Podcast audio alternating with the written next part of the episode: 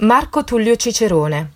Nato nel 103 a.C. e morto nel 43 a.C., è stato un avvocato, politico, scrittore, oratore e filosofo romano.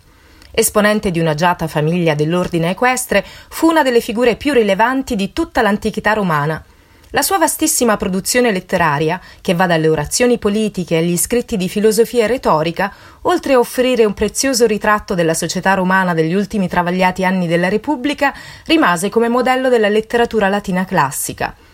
Attraverso l'opera di Cicerone, grande ammiratore della cultura greca, i romani poterono anche acquisire una migliore conoscenza della filosofia.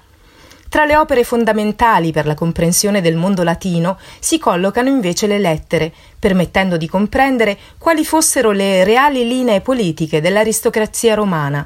Cicerone occupò per molti anni anche un ruolo di primaria importanza nel mondo della politica romana, salvò la Repubblica dal tentativo eversivo di Lucio Sergio Catilina ed ebbe l'appellativo di Pater Patrie.